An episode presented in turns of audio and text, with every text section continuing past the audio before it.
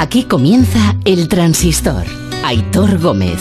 Tu afición es sentimiento y tiene mucho alimento. Di que tú eres el mejor, hincha, tú eres el mejor. Escuchando el transistor.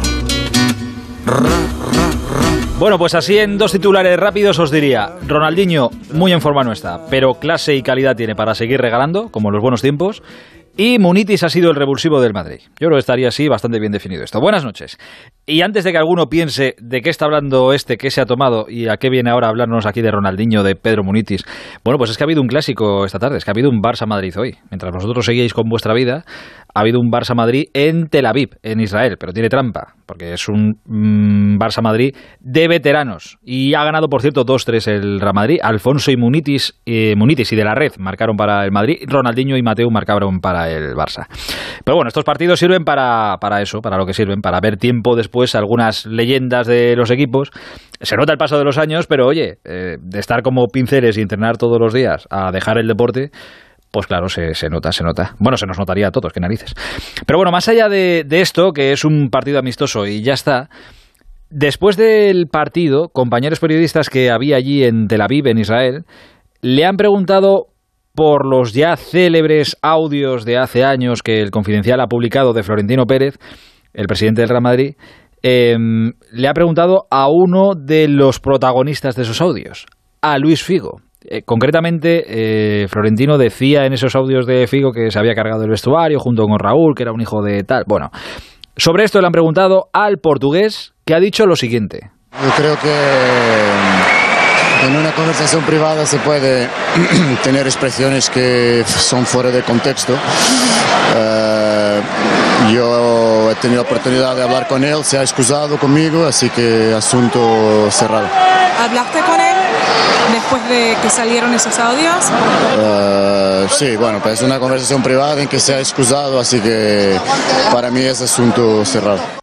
Bueno, hombre, parece que era lo lógico, ¿no? Después de todo eso, de todos los audios, que todos los aludidos recibieran una llamada del presidente como eh, para, como dice Figo, excusarse. Entiendo que es pedir disculpas y ya está. Desconozco si Florentino ha llamado a todos, desconozco si lo ha hecho solo con algunos, si todos lo han asumido con esta naturalidad y han dado carpetazo al asunto como ha hecho Figo. Pero por lo menos uno de ellos, Luis Figo, dice esto, que carpetazo y, y otra cosa. Bueno, eh, ya que hablábamos de este clásico, mientras los veteranos jugaban en Israel, en el Barça, eh, de ahora, en el Barça de ahora, entrenaban esta tarde, entrenaban ya con Grisman, que junto con De Jong y Lenglet se incorporaban hoy al trabajo con Ronald Koeman. De Jong tranquilo, Lenglet en principio también, y Grisman supongo que tranquilo, pero no tanto, porque el francés quería incorporarse y volver al trabajo sabiendo su futuro definitivo, que de momento está en el Barça, o su contrato dice que está en el Barça, pero los movimientos que está haciendo el club últimamente no son para que se quede en el Barça precisamente. Hay que hacer caja y parece que al que señalan es a él, pero de momento trabajando que está ya Grisman con su equipo y tan feliz. No todo en la vida es Madrid y Barça. Vamos a pasarnos ahora en un rato por Sevilla, porque hay allí muchos frentes abiertos. Brian Hill, contaba hoy el periodista Fabricio Romano, que va a jugar en el Tottenham a cambio de Lamela y 25 millones. Tela, ¿eh? la operación. A ver qué pasa con Munir, a ver qué pasa con De Jong, a ver qué pasa con Guedes si es que pasa algo, y a ver qué pasa con José Lumato, el delantero de Mato, el delantero del Alavés.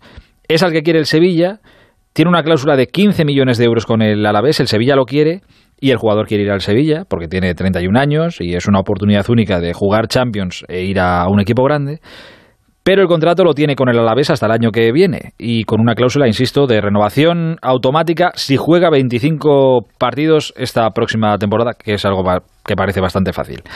El jugador dice, hombre, es la oportunidad de mi vida ir al Sevilla. Y el Alavés dice, la cláusula son 15 y no estoy para regalar ni para malvender a nadie.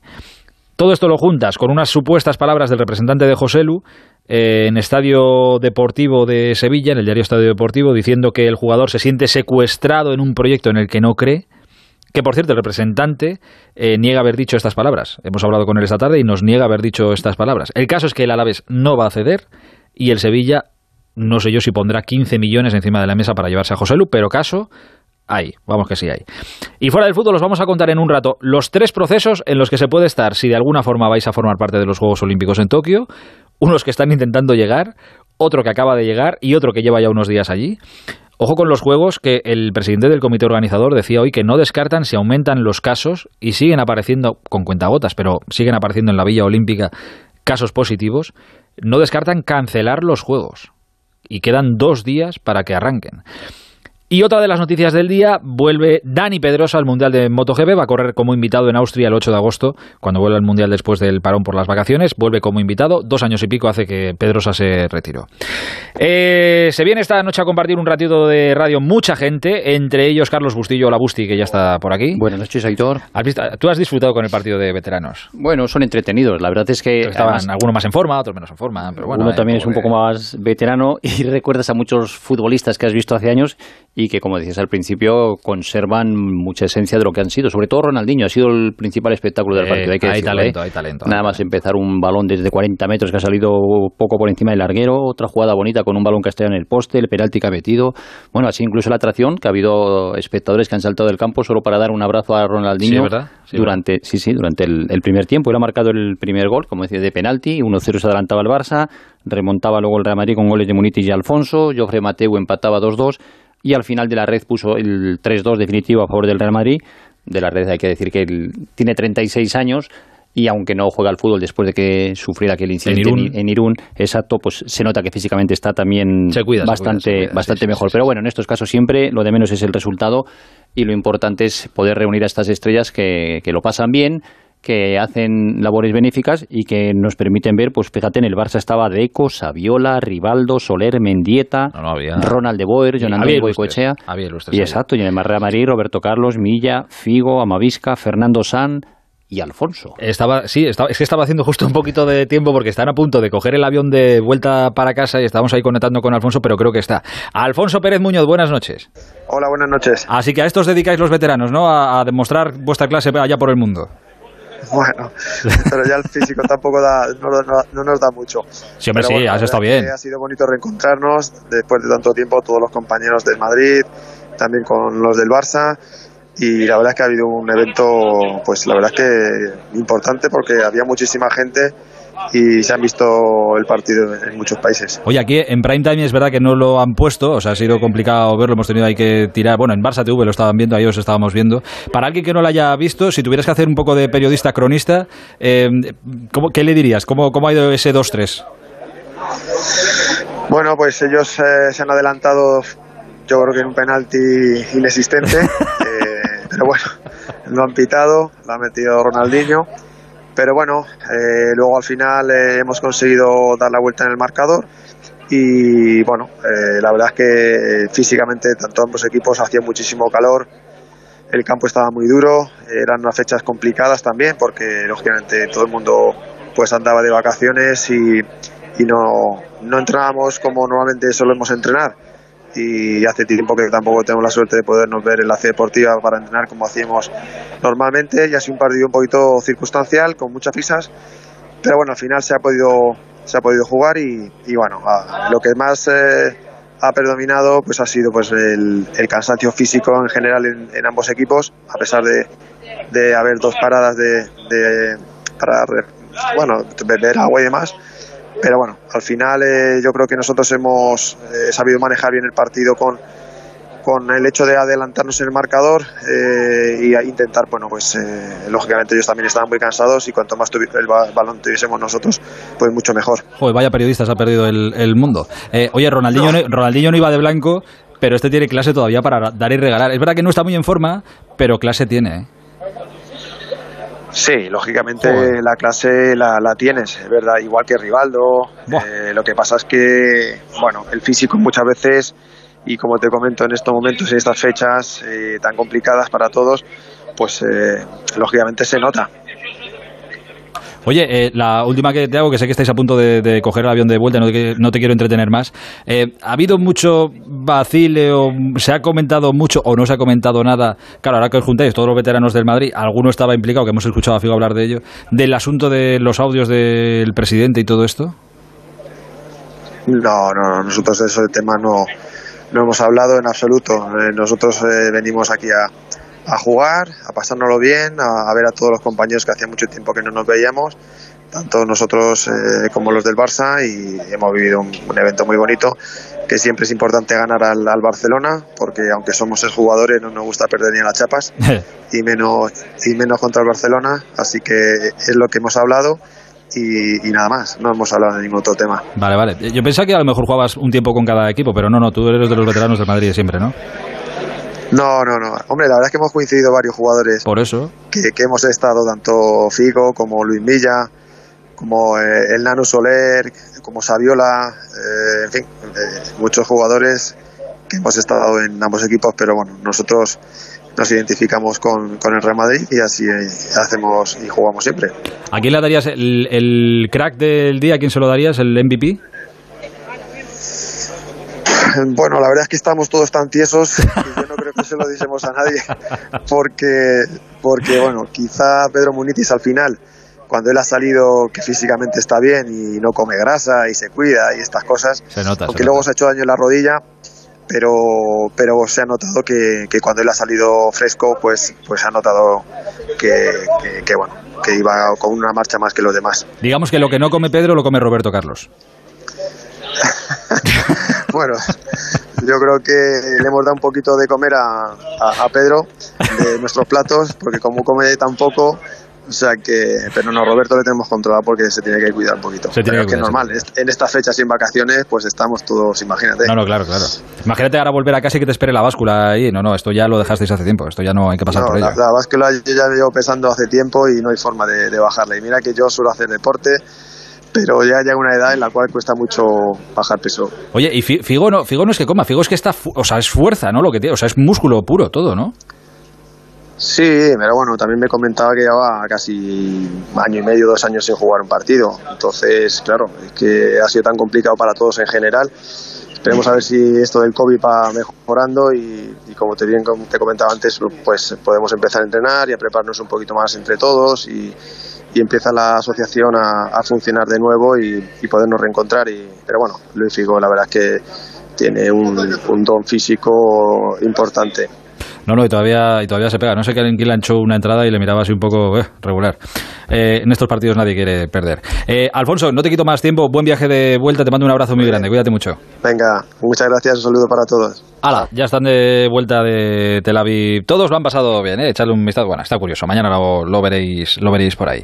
Eh, por cierto, antes de ir con otras cosas, eh, voy a ir saludando a más gente que se va a pasar por aquí, además de Busti, que lo tengo aquí a mi lado. Hola, Cayetano Ross, buenas noches. Pues os prometo que Cayetano debía estar. En algún Hola, buenas noches. Ahora sí, te escucho alto y claro. Ah. ¿Qué tal, cómo estás? Muy bien, muy bien. Vacaciones. En algún punto de la geografía española, indeterminado. Eh, que ahora tenemos que hablar de, muchas cosas, eh, que quiero preguntarte también. Eh, por cierto, desde la distancia, Cayetano, que, es que contigo no hablo todavía de esto, desde la distancia todo este asunto de los audios de Florentino y el Madrid, todo esto, ¿cómo se ve? Con estupor. Porque yo creo que eh, los que han hecho grande a Florentino son estos jugadores y estos entrenadores de los que habla tan mal. Entonces a mí esto no, no me cuadra, ni que sean privado. Es que eh, yo creo que la distancia entre el discurso público y el discurso privado es demasiado grande. Entonces, pues yo creo que debería dar una explicación el, el presidente del Real Madrid y decir por qué tiene tan mala opinión de gente tan importante para, para el Real Madrid. Yo si fuera madridista, pues estaría muy ofendido, muy enfadado, porque yo creo que, en fin, hay que tener un respeto por, por esta gente que te ha hecho grande a ti y al, sobre todo al Real Madrid, que, que se ha dejado la vida por, por, por el equipo, por el club. Yo es que, joder, que parece, claro, luego, me caen los palos que, me caen, porque parece que, poco menos que, el presidente del Madrid que me tiene a sueldo, alguna cosa de esas.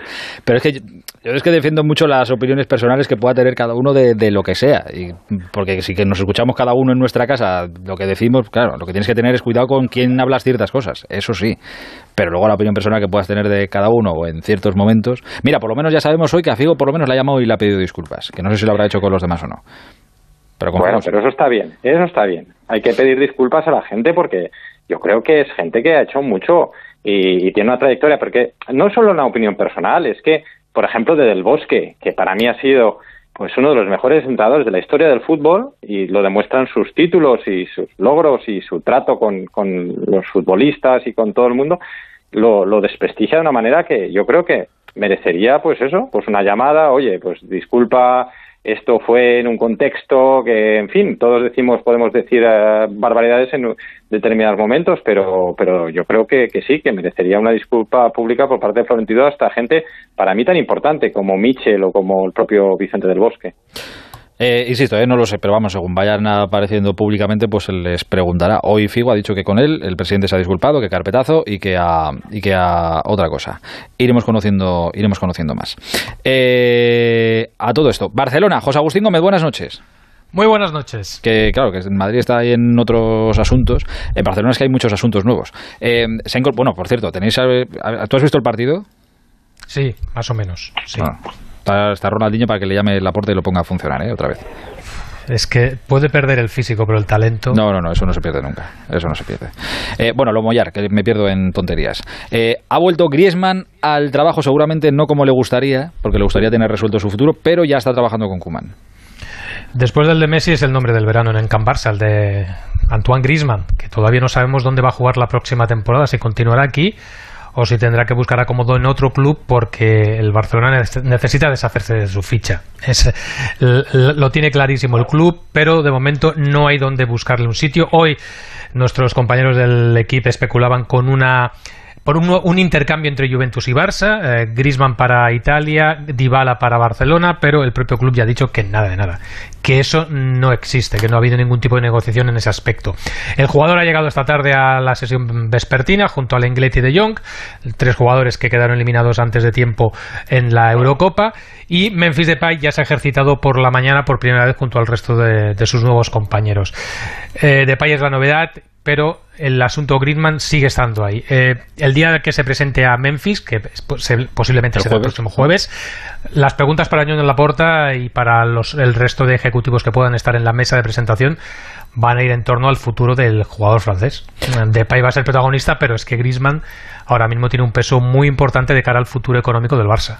Eh, si tuvieras que apuntar a, claro, de los que sabemos que cobran mucha pasta, pero es que hay mucha pasta que se cobra ahí, Cayetano, si tuvieras que elegir a uno para liberar masa salarial, ¿elegirías también a Griezmann? Eh, sí, sí, sí, yo creo que Griezmann es elegido. Hombre, Coutinho también, claro. Sí, pero, sí, pero el eh, mercado tiene más mercado Griezmann que Coutinho. Sí, sí, sí, es que es el único que tiene mercado. Eh, o el que más mercado tiene, pero es verdad que lo de Saúl mm, a mí me parece que, eso no tiene ningún sentido, sobre todo desde el punto de vista del Barça. Es decir, Saúl es un jugador que ha devaluado en los últimos dos años y no es el mismo Saúl de hace tres temporadas que sí que era uno de los mejores jugadores de Europa, pero ahora mismo no lo es y por lo tanto saldría perdiendo claramente el Barça y esa operación yo creo que no se va a llevar a cabo. No, no, eso está eh, muy complicado. Eh, y Busti me asiente desde aquí. No, Griezmann le ha señalado desde el momento en que han fichado delanteros como Agüero y Depay.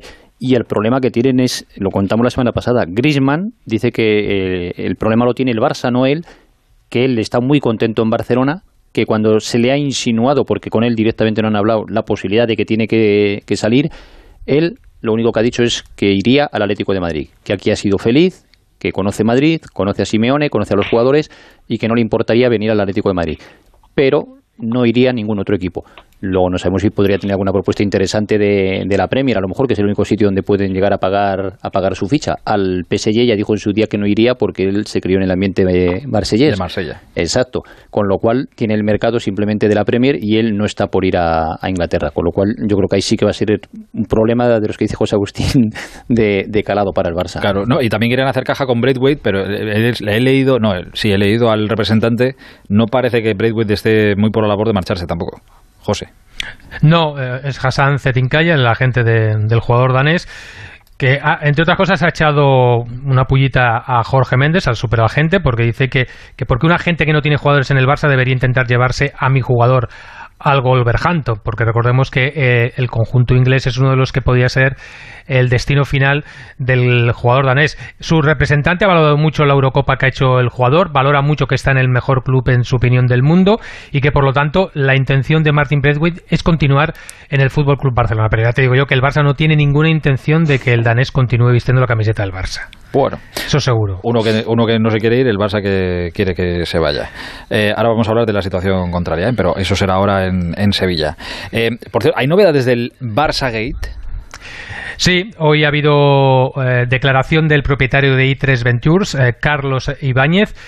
entre otras cosas, ha dicho que ha confirmado que creaban perfiles falsos, que entraba dentro del contrato que había firmado con el Barça, que lo hicieron por decisión de Oscar Garó, que era el CEO del Fútbol Club Barcelona en aquel momento, y ha justificado que eran para proteger el Barça y no para informar a terceras personas.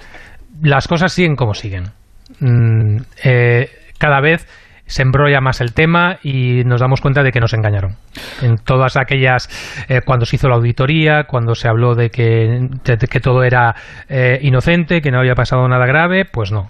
Parece que hubo cosas muy graves y será el juez quien decida al final qué es lo que va a pasar. Por cierto, mañana el Barça juega el primer amistoso de la pretemporada. Sí. Lo va a hacer con público.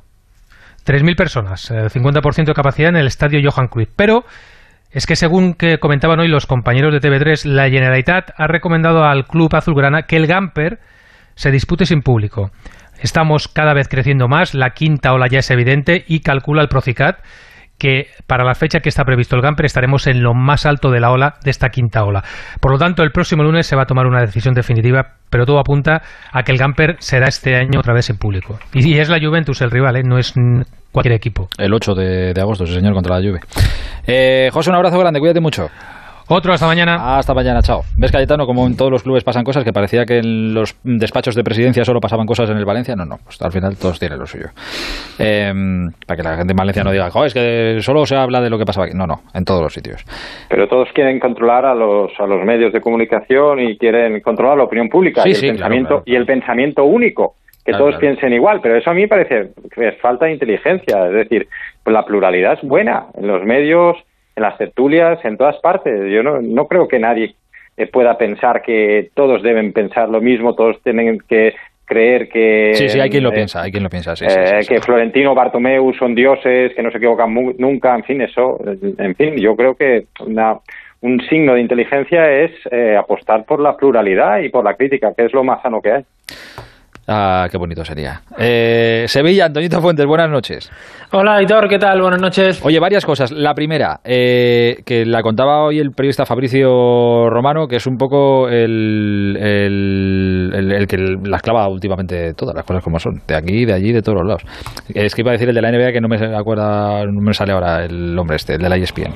digamos que el Roberto Gómez italiano. Eh, por ejemplo, mira, perfecto, lo has definido perfecto. Oye, ¿Brian Hill se va a marchar al Tottenham a cambio de la Mele y 25 kilos? Pues mira, tiene toda la pinta y creo que haces bien empezando por este tema porque este es el tema más candente ahora mismo, está ahora en las oficinas de, del Sevilla, el tema que está empeñado Monchi en cerrar en, en, cuanto pueda y es una operación muy compleja. Primero porque estamos hablando de la gran perla de, del Sevilla, un chico que está en la agenda de media Europa, pero la propuesta más interesante que, que está barajando el Sevilla en este momento es la del Tottenham. Como tú decías, aproximadamente en unas cifras de 25 millones, incluyendo además a un jugador de su perfil, o por lo menos que se puede desenvolver en la misma demarcación, que es eh, Eric Lamela, un jugador ya contrastado.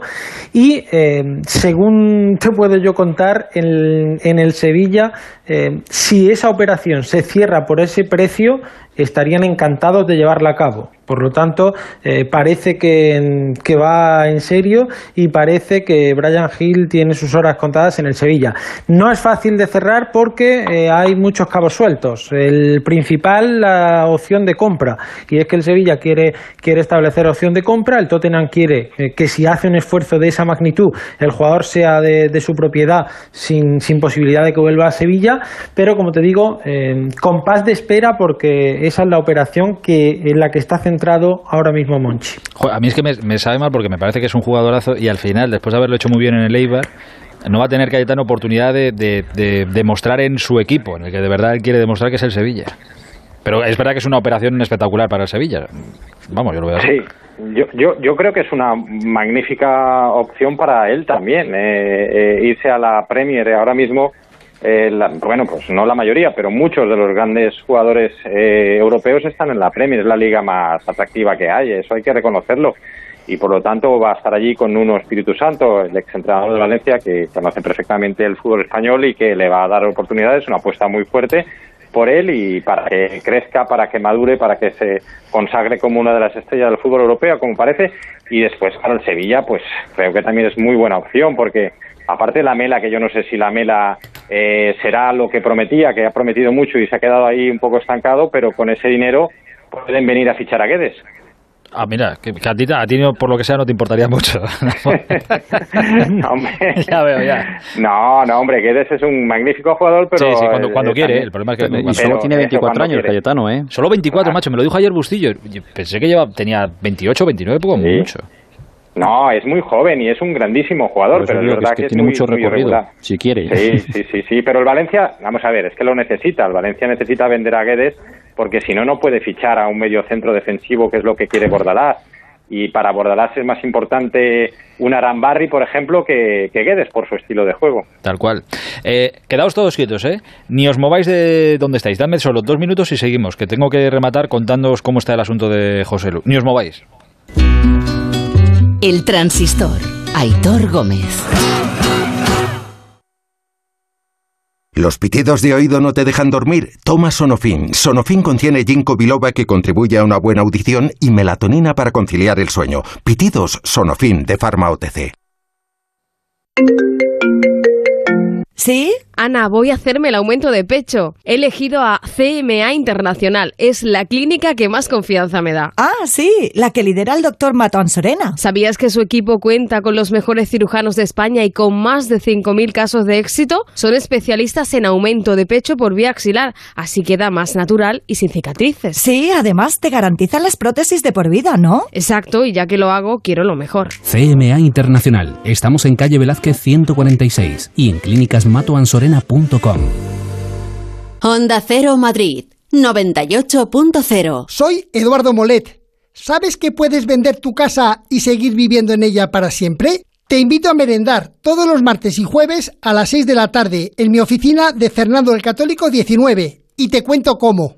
Reserva ya tu merienda en el 658 60 60 60 y vive tranquilo. De lunes a viernes a las 8 de la tarde, seguimos el rumbo de la actualidad con La Brújula y Juan Ramón Lucas. Con el análisis de todo lo ocurrido durante la jornada. Debates, entrevistas, economía. Un espacio donde se actualizan los titulares del día con el estilo personal de Juan Ramón Lucas. Cercano y directo.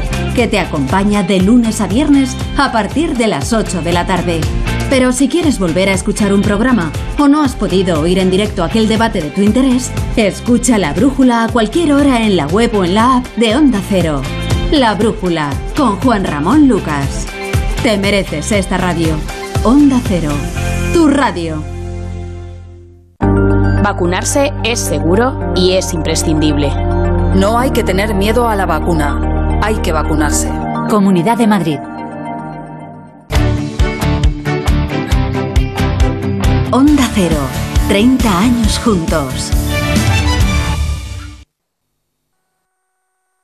En Onda Cero seguimos en el transistor. Aitor Gómez. Ay, Dios mío, si se escuchara lo que pasaba aquí durante la publicidad. Eh, asunto, estábamos hablando de, del Sevilla, ¿eh? Asunto Joselu, que es el delantero que quiere el Sevilla. Así por ponerlo todo sobre la mesa, el Sevilla quiere a Joselu, Joselu quiere ir al Sevilla. Tiene 31 años y es una oportunidad maravillosa para trincar un buen contrato seguro y estar en un equipo de Liga de Campeones y un equipo grande. Es correcto, pero José, Joselu pertenece al Alavés. Tiene una cláusula de rescisión de 15 millones de euros. Y el Sevilla, si Antoñito ahora no me corrige, no creo que ponga los 15 millones o no está dispuesto a poner 15 millones sobre la mesa. Entre todo esto, aparece el representante de Joselu en el diario Estadio Deportivo de Sevilla diciendo que su jugador se siente secuestrado en un proyecto, el del Alavés, en el que no cree. Puestos en contacto con el representante de José Lu esta tarde, nos dice, bueno, él niega haber dicho esas palabras. Él niega que esas palabras de que está secuestrado José Lu sean suyas. Él lo niega. Bueno, pues ya está. ¿Cómo será el asunto para que el Alavés haya hecho un comunicado oficial eh, explicando punto por punto la situación del jugador y pidiéndole a su representante que se abstenga de utilizar ciertos términos, precisamente estos? Insisto, el representante dice que él no lo ha dicho. Así está todo sobre la mesa. Antoñito, ¿y ahora qué? Déjame añadir un matiz porque creo que mm, es bueno que la gente sepa quién está intentando tensar la cuerda y en qué momento se encuentra la negociación. Porque todo lo que tú has contado es absolutamente cierto, pero eh, algo que no se dice en ningún sitio y que nosotros podemos confirmar es que a día de hoy el Sevilla no se ha, no se ha puesto ni siquiera en contacto con el Alavés por Joselu. Por lo tanto, eh, ¿cuál es la realidad del fichaje de Joselu?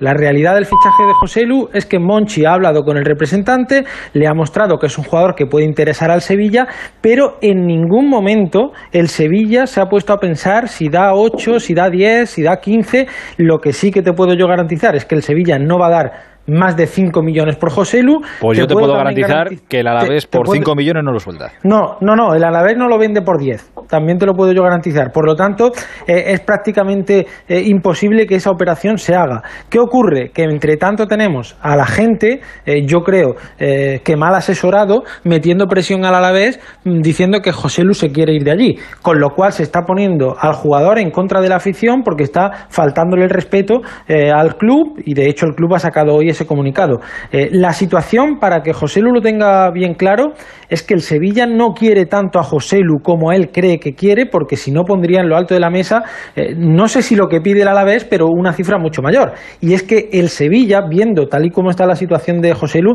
ni siquiera ha hablado con el Alavés por, por Joselu. Por lo tanto, eh, que Joselu le diga al representante que se tranquilice, eh, porque lo que están haciendo no tiene mucho sentido, eh, más aún cuando tiene un año más de contrato y cuando el Alavés, mm, también creo que es importante dejar esto claro, no es que el Alavés esté diciendo, bueno, pues mm, Joselu vale 12 o Joselu vale 15. No, no, es que el Alavés ya le ha dicho a Joselu que cuenta con él deportivamente. O sea, que aquí el único que se quiere ir es José Lu del Alavés porque considera que tiene que jugar en el Sevilla, pero tiene que jugar en el Sevilla al precio que él quiera salir.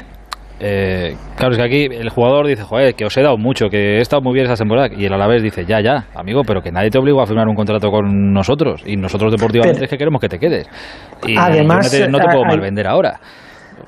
Eh, José lo ha hecho dos muy buenas temporadas con el, con el Alavés, eso es, eh, está claro, 11 goles por temporada.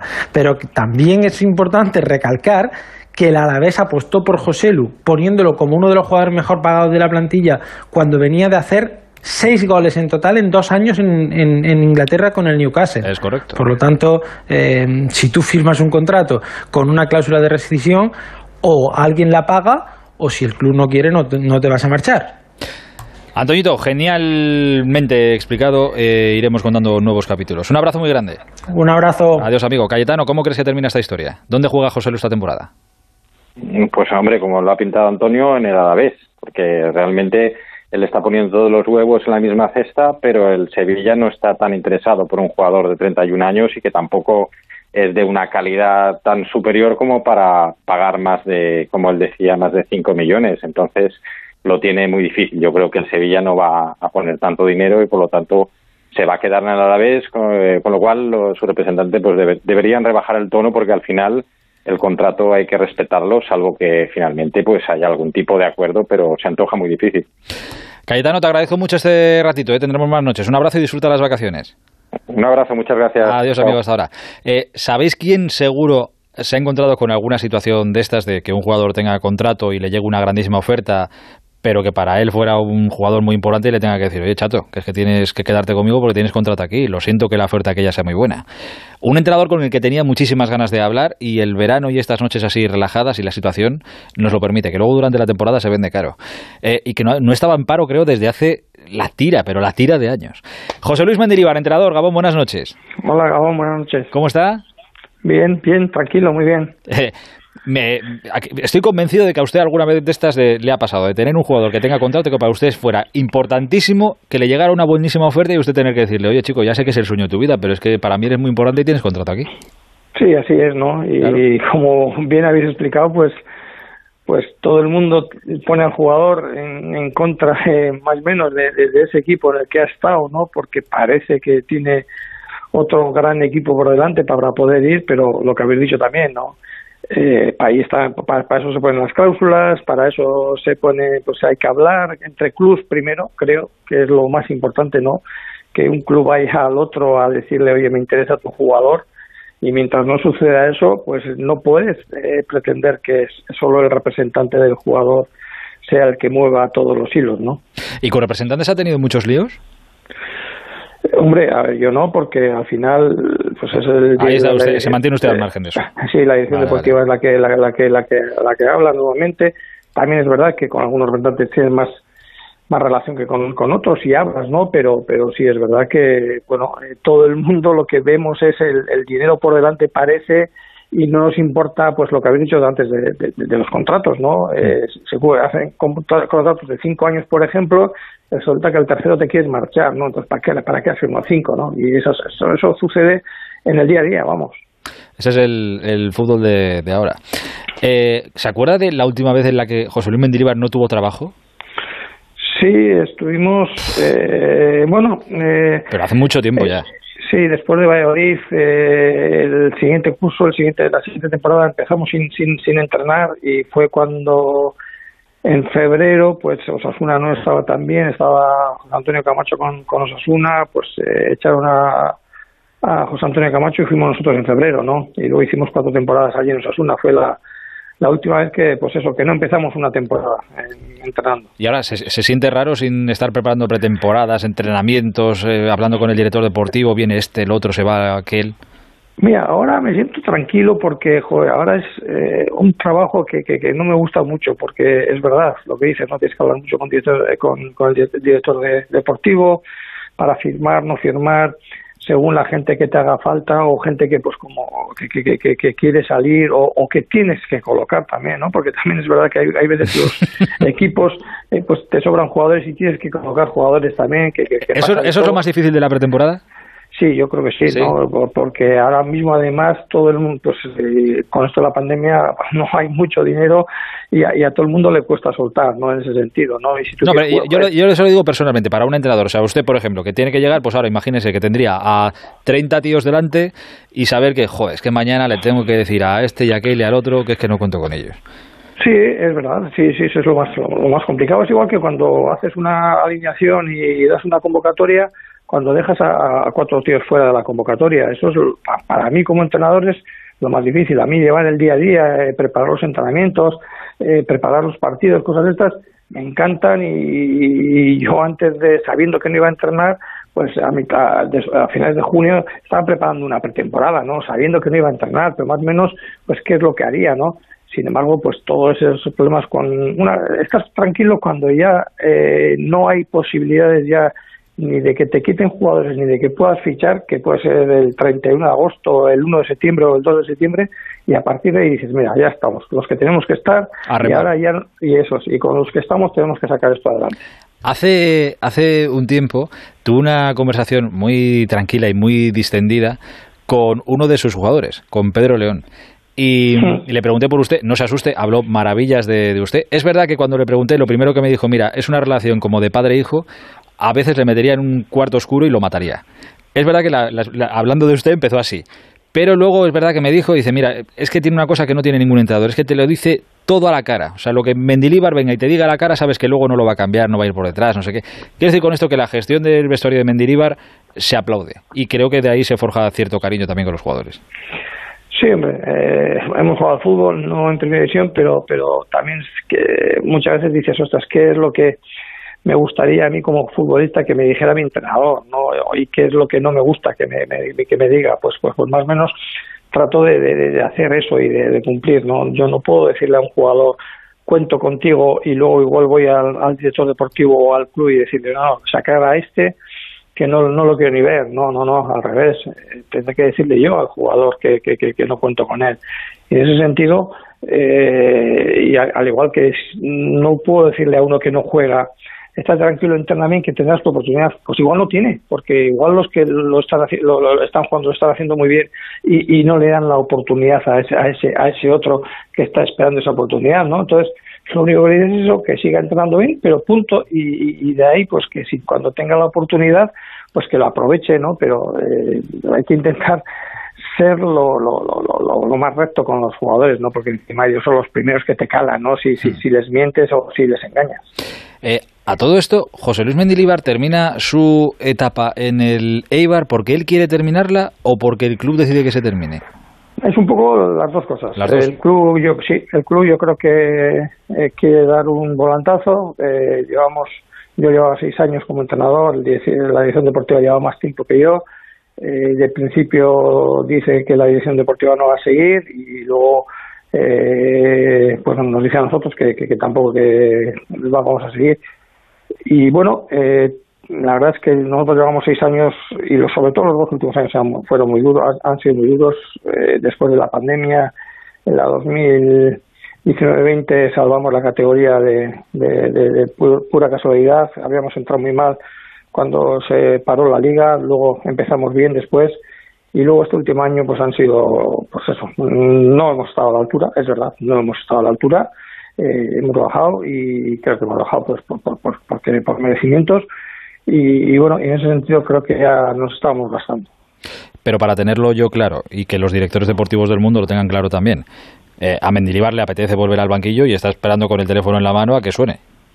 Sí, sí, eh, a ver, ahora estoy tranquilo y sé que no voy a, sabía eh, que no iba a, eh, iba a poder- iba a empezar a entrenar esta temporada porque porque no ha habido tanto movimiento ni nada por el estilo, sabía que estaba muy difícil, pero bueno, está, sí, por supuesto que queremos eh, seguir entrenando, eh, no sé cuándo será, eh, no sé si será durante la temporada, no sé si será, la temporada que viene, pero sí, la verdad es que eh, no me he cansado de entrenar, al revés, lo que te he dicho antes, me encanta preparar los entrenamientos, me, me- me- encanta preparar los partidos, estoy a gusto en el, en el día a día y eso es lo que me, me- me gusta hacer.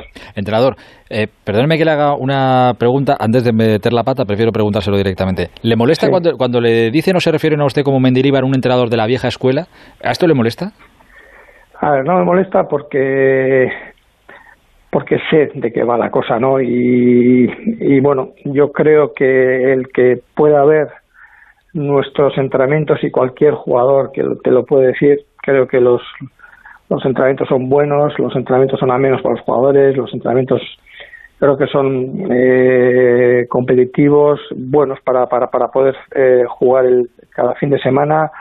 Eh, sí, es verdad que yo he dicho también eh, que, que le estamos dando mucha más importancia eh, pues a los ordenadores, a lo que vemos en, en los ordenadores, a- al gimnasio, a todo lo que rodea el fútbol, el verde, y yo siempre he dicho lo mismo, que para mí lo más importante es en el día a día es el verde, el entrenamiento. En la hora y cuarto, hora y veinte, hora y media, dos horas de entrenamiento que hagas, para mí eso es lo más importante. Que antes o después puedas ir al, al gimnasio, que en un momento determinado eh, pueda enseñar un vídeo a los jugadores del, del rival o, o de ellos mismos porque en un momento determinado creo, que tenemos que corregir. Sí, lo hacemos, pero no le damos la, la, la, la importancia que, que, creo que tiene el, entrenamiento diario, ¿no? Y en ese sentido soy más de, entrenar, de preparar los entrenamientos y, y- y nada más, ¿no? Y si eso es ser un entrenador pues pues pues anticuado o de los de antes, pues pues bueno, pues sí, pero pero creo que no. Joder, es que a mí, yo lo, lo pensaba, digo, es que claro, dice- se dice de la vieja escuela y es que pa- parece que es un poco, a veces como peyorativo. Digo, joder, pon a cualquier entrenador de la vieja o la nueva escuela con los equipos que ha tenido Mendilibar o en el banquillo que ha estado Mendilibar y digo, a ver si consigue también lo mismo, a ver si lo hacen mejor o peor, ¿no? Que tampoco hay que estar con un iPad en la mano todo el día o viendo lo que dicen los chalecos estos de los jugadores, pues mira, ha gastado Sí. tanta fuerza o menos fuerza, no sé qué, ¿no? A mí me hace gracia, ¿no? Pues eh, Big Data, por ejemplo, que te da no sé cuántos millones de datos.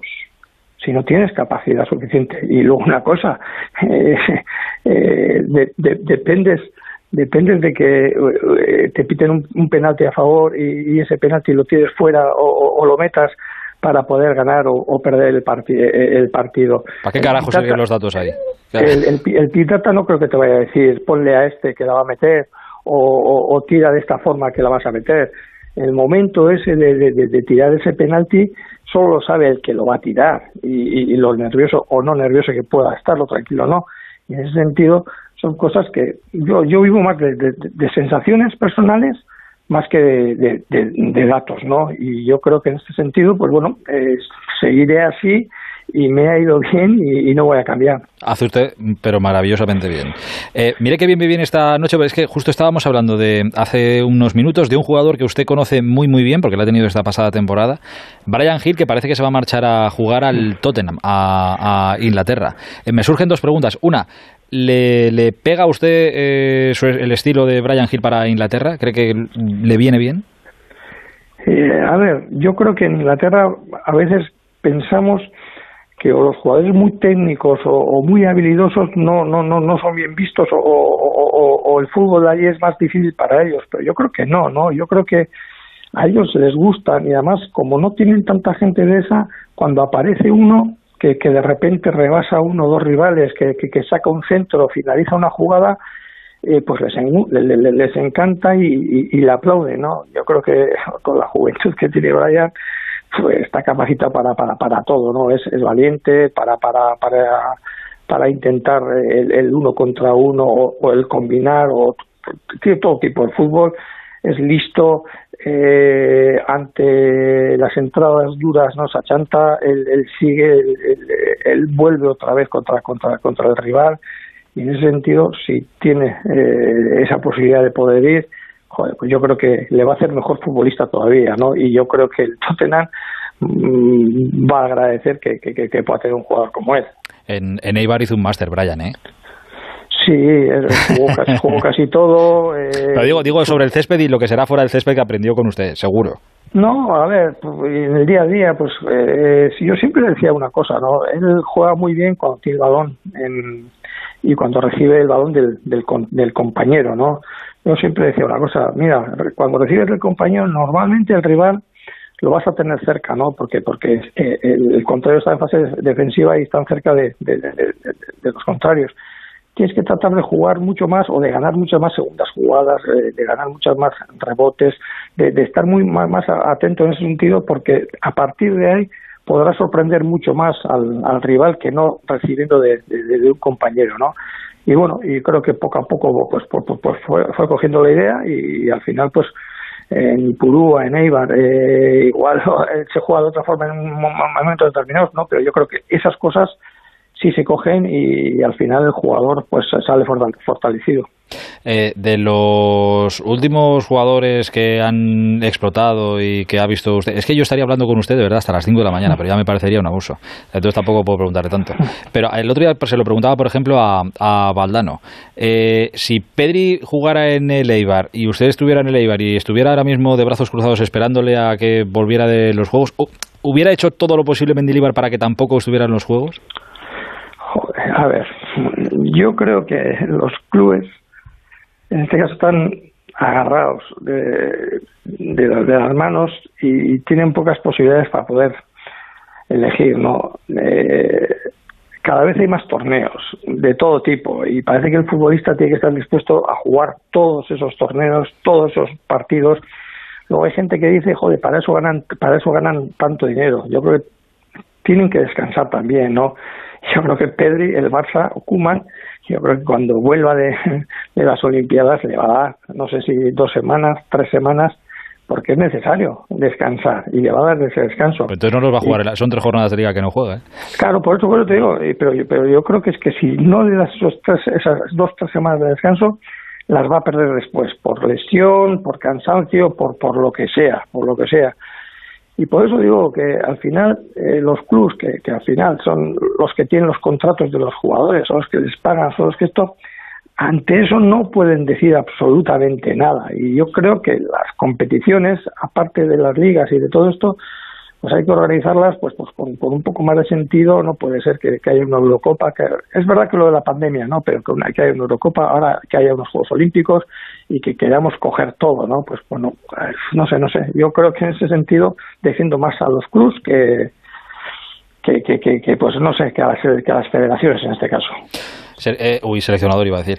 Eh, entrenador, no podía, me quedan tres días para irme de vacaciones. ¿No podíamos hacer tres noches de consultorios y hablar así un rato espaciado? es que, no, estaría toda la noche hablando con usted y preguntándole cosas. ¿Sabes lo que pasa? Que pues con, esto último que he dicho, seguro que habrá un montón de, gente que esté en contra de lo, de lo que yo he dicho. ¿no? Pero, da, ¿qué, más da? No, pero bueno, pues, pues es que muchas pues, veces se le da pues, mucha importancia también a que hay mucha gente en contra, madre mía, lo que dice. ¿Qué más da? Si, si lo que se piensa es lo que se piensa, si tampoco... No, no, es así, sí, sí. Y usted tampoco se ha escondido nunca y no se va a empezar a esconder ahora, vamos. No, no, no, eso está claro, eso está claro, ¿no? eso está claro y pues, pues, normalmente digo, digo lo que pienso, eso está, eso está claro. Faltaría más. ¿Qué sería, qué sería del fútbol? ¿Qué será del fútbol? Es que yo quiero volverle eh, a ver en un banquillo pronto, porque ¿qué, so- qué es del fútbol sin las ruedas de prensa de Mendilibar diciendo lo que realmente piensa? Pues es que ahí perdemos mucho, perdemos todos. Y le prometo que me acaba de llegar un mensaje de un exfutbolista que también me dice más Mendilibar en el mundo del fútbol. Digo, pues es verdad, joder. Ojalá hubiera más. Eh, entrenador, le mando un abrazo muy grande. Muchísimas gracias por este ratito que ha compartido con, con nosotros. Cuídese mucho. A vosotros, venga, adiós. Un abrazo hasta ahora. Buenas noches, un abrazo. El transistor. Aitor Gómez. Este Oscar lo dedico al director, a mis compañeros y bueno, a mi hermano gemelo, que me inició en esto cuando éramos pequeños haciéndome pasar por él para probarle los exámenes. Cuando te da por algo, te da muy fuerte. Como te dará cuando descubras que el nuevo SEAT Arona viene más equipado por 14.800 euros. Déjate llevar. Consulta condiciones en SEAT.es. ¿Y si me pongo mala estando de viaje a kilómetros de casa? ¿Y si pudieras tener una videoconsulta con un médico en menos de una hora para quedarte tranquila? En Movistar seguimos dándote lo mejor con Movistar Salud, el nuevo servicio de telemedicina con el que podrás contactar con un médico las 24 horas los 7 días de la semana. Contrátalo ya en movistar.es o en el 900 300 090 y disfruta de un mes gratis. Movistar Salud, mejoramos la vida de las personas. Estoy tremendo, estoy que rompo. Soy del fuego, la cerilla, la maja de la sombrilla, un imán, un choque de trenes.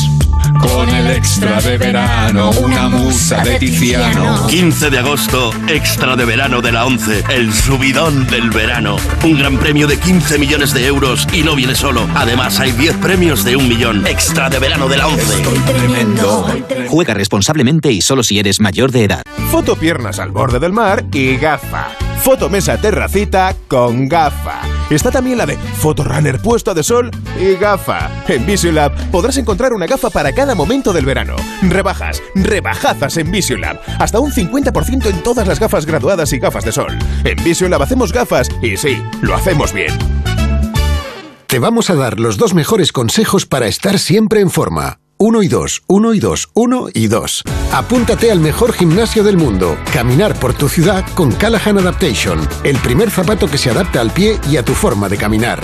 Fabricados en España por expertos artesanos y a la venta en las mejores zapaterías y en callahan.es. Callahan Adaptation. Se adapta al pie.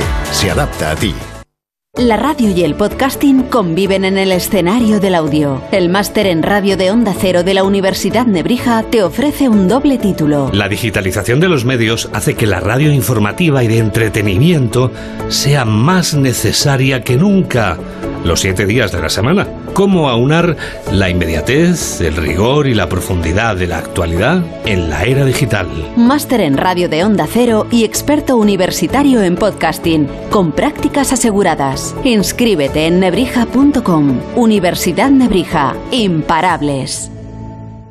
¿Los pitidos de oído no te dejan dormir? Toma Sonofin. Sonofin contiene ginkgo biloba que contribuye a una buena audición y melatonina para conciliar el sueño. Pitidos Sonofin de Pharma OTC. En Onda Cero seguimos en el transistor. Aitor Gómez. A ver, que no se me malinterprete. No me quiero reír porque esto es serio. Esto es serio. Sale así la sonrisa porque... Pero no es una sonrisa de reírme. Esto es serio, de verdad. El viernes sabéis que empiezan los Juegos Olímpicos. El viernes es la ceremonia inaugural de los Juegos Olímpicos de Tokio que toco madera para que se puedan disputar. Ya habéis escuchado... Bueno, hemos escuchado. Hemos leído hoy las declaraciones del presidente del comité organizador diciendo si hay un repunte de contagios no descartamos incluso cancelar los Juegos. Bueno, no pensemos en ello, pensemos que todo va a ir bien. La mayoría de los deportistas ya están allí, algunos van de camino. Algunos periodistas también van de camino. El viernes o el sábado, yo recuerdo, eh, no recuerdo el día concreto, pero sé que estuvo Raúl Granada hablando con David Alonso aquí en el programa, eh, contando la odisea que supone y la montaña de papeles y documentos que hay que rellenar para poder llegar a Tokio, para que los periodistas puedan llegar a Tokio. Y siempre hay problemas. Y como, mira, chicos, al final, como somos una familia, eh, vosotros y nosotros lo queríamos compartir también con vosotros. Raúl Granado y Félix José Casillas están rumbo a Tokio. De hecho, a estas horas deberían estar volando.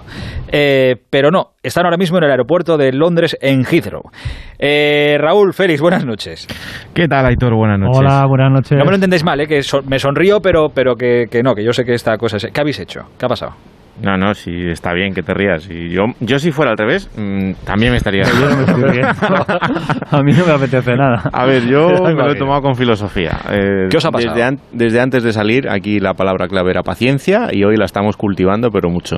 Eh, el primer vuelo, nuestro vuelo no era directo desde Madrid hasta Tokio, sino que tenía una escala en, en Londres y el vuelo de Madrid a Londres ha sido perfecto, en un avión súper nuevo, eh, con una, una duración menor de la, que, de la que estaba Bueno, increíble. Con el avión medio vacío, con lo cual tenías tres asientos para ti solo. Bueno, eh, aquello era Disneylandia.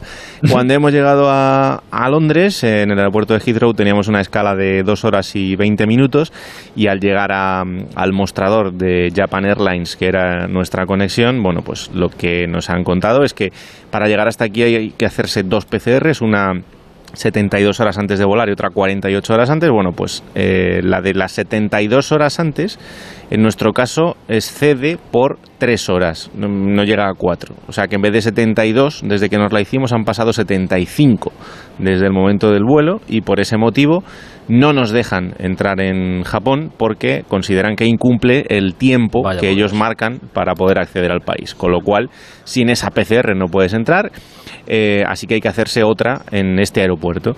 Claro, si te haces la PCR y esperas el resultado, es más o menos hora y media. Como nosotros ya eh, teníamos menos de ese tiempo para que saliese el avión, pues en conclusión, perdemos el avión y nos tenemos que quedar en esta Terminal 5 de Heathrow hasta mañana a las 9 y 40 de la mañana que saldrá el vuelo a Tokio. Entonces estáis ahí un poco en plan, en plan Tom Hanks en la terminal. Sí, bueno, no somos los únicos, ¿eh? Porque vemos pululando aquí ya caras eh, casi casi co- conocidas de las últimas horas, ¿no? Eh, sí, bueno, mira, eh, la verdad es que nos han tratado perfectamente, no nos vamos a quejar por ello. Las eh, eh, representantes de la compañía japonesa han sido muy amables, nos han acompañado también a hacernos el, el siguiente test eh, COVID que nos hemos hecho aquí en el aeropuerto y todas son buenas palabras, pero son así. O sea, ellos son súper radicales, han estado hablando por teléfono y les han dicho que era inaceptable que por esas tres horas nosotros no podíamos ir a Tokio, que nos teníamos que quedar aquí. Incluso en algún momento ha sonado la palabra volvéis a Madrid y hemos dicho no, no, no, o sea, a Madrid no, eh, que sea lo que haga falta y bueno, pues al final pues, pues no puedes hacer otra cosa. Pero bueno, el trato ha sido muy correcto, ¿eh? pero es verdad que eh, para, para nuestra mentalidad pues eh, no es error nuestro, vamos a asumirlo también, porque esas tres horas de diferencia, en lugar de hacerte el test el viernes a las 9 de la mañana, lo tenías que haber hecho ese viernes a las 5 de la tarde, no hubiese habido ningún problema, o a las 3 de la tarde, que era la hora del vuelo, pero bueno, tampoco es, y además también hay que decir que eh, nos llevamos tiempo trabajando en una aplicación que tenemos que activar cuando lleguemos a Japón y en esa aplicación nuestro nuestra condición es correcta. O sea, nosotros podíamos haber entrado perfectamente si la señorita de Japan Airlines considera que tres horas eh, no eran inaceptables para pasar a, a Japón. Pero bueno, así son las cosas. Y así se las estamos contando. Eh, Exactamente. De la, de la, es que claro, es que yo entiendo que la gente esto no se lo imagine, pero mm, o sea, imaginaros tres tomos de la enciclopedia Espasa uno encima de otro. Pues eso es más o menos el papeleo que, ha tenido que, que han tenido que hacer Raúl y Félix y bueno y todos los compañeros periodistas para eh, poder entrar en Tokio. De toda esa montaña de papeles, de momento hasta mitad de, bueno, a mitad de camino, hasta este primer paso que es Londres, ¿cuántos papeles os han pedido? los mismos como cinco o seis veces. O sea, eh, eh, yo eh, llevo, mira, los dos llevamos una carpeta, eh, esta típica carpeta clasificadora. Yo arriba he puesto los nombres de cada papel para que en el momento que me lo pidan buscarlo rápido, porque es que si no te pierdes. Y, y lo mismo nos lo han pedido cinco o seis veces, pero desde el personal del aeropuerto hasta luego el personal que nos ha hecho el test, hasta dos personas de seguridad que acaban de llegar aquí, claro, porque dicen que si vamos a pasar aquí la noche. Pues sí, mire usted, vamos a pasar aquí la noche porque es lo que podemos hacer, no podemos hacer otra cosa y hay que enseñarle lo mismo a todo el mundo. Bueno, escucha, pero que, que, claro, acabo de caer ahora, sí, allí ya no hay restricciones de nada, ya es aquello es, es la selva. Sí, sí. Ya podéis salir de Hidro y una, una noche de discotecas y volvéis por la Claro. mañana y al avión. Eso es lo que tú te crees, pero es que hay un pequeño problema, que somos españoles. Entonces, el, el Freedom Ah, Day era claro. solo para, para Claro, los claro, británicos. claro. Es verdad, es verdad, es verdad. Y sobre todo que luego tienes que volver a entrar en el aeropuerto y volver a pasar todos los controles y volver a poner Sí, todos sí. los papeles encima de la mesa Y, y, a la señora pues, de Japan eh, Airlines le da vueltas la cabeza. Ya, sí. Le da vuelta la cabeza.